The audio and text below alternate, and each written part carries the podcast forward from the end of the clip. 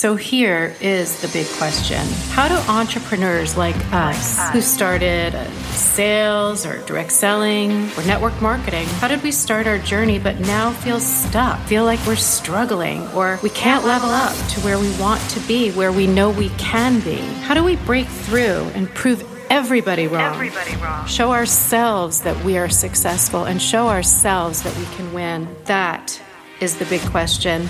And this is the podcast that will give you the answers. My name is Lisa Hawker, and this is Direct AF Sales.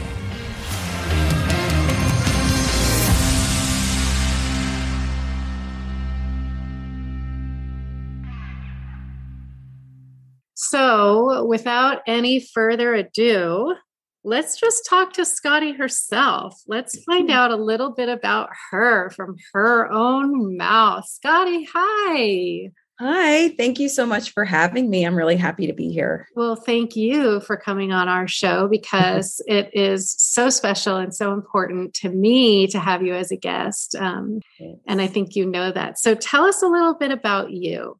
Yeah, sure. My, you know, my name is Scotty. I am a Southern Belle born and raised. So my name is actually Mary Scott. Many people don't know that, but I've been called Scotty my whole life. And I think that kind of set the tone for me early on. You don't meet a lot of Scotties my age. So, um, but you know, I was your just average person. I love people. I love socializing. I was a big student athlete, and that kind of also set my energy at a certain level. I was always game for pretty much anything and trying new stuff. After college, um, I went to school in Tennessee and then moved out to California, where I was able to get involved with.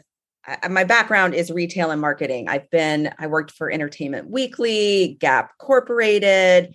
I ran the denim department for Old Navy. And then a friend of mine with whom I grew up, she and I started um, together a clothing boutique. And we had several locations all over the country. But that was when, you know, brick and mortar retail was at its peak, where everybody loved to hit the pavement and they were very comfortable shopping in person. And gosh, how retail has certainly changed from there. And, um, you know, I, I was with that company for a long time. And then I did a few other things. But in the last two years is when I met you and started in network marketing. And that was my very first experience with network marketing. I had been mostly in person retail sales or on the corporate side. And so that's, I guess, the short, you know, synopsis of how I got to where I am. But it's only been about two years that I've been in network marketing. And you're the one that pulled me in there, girl. You're to blame. you're the blame. you're the reason. So it's so funny. No, I happen to know that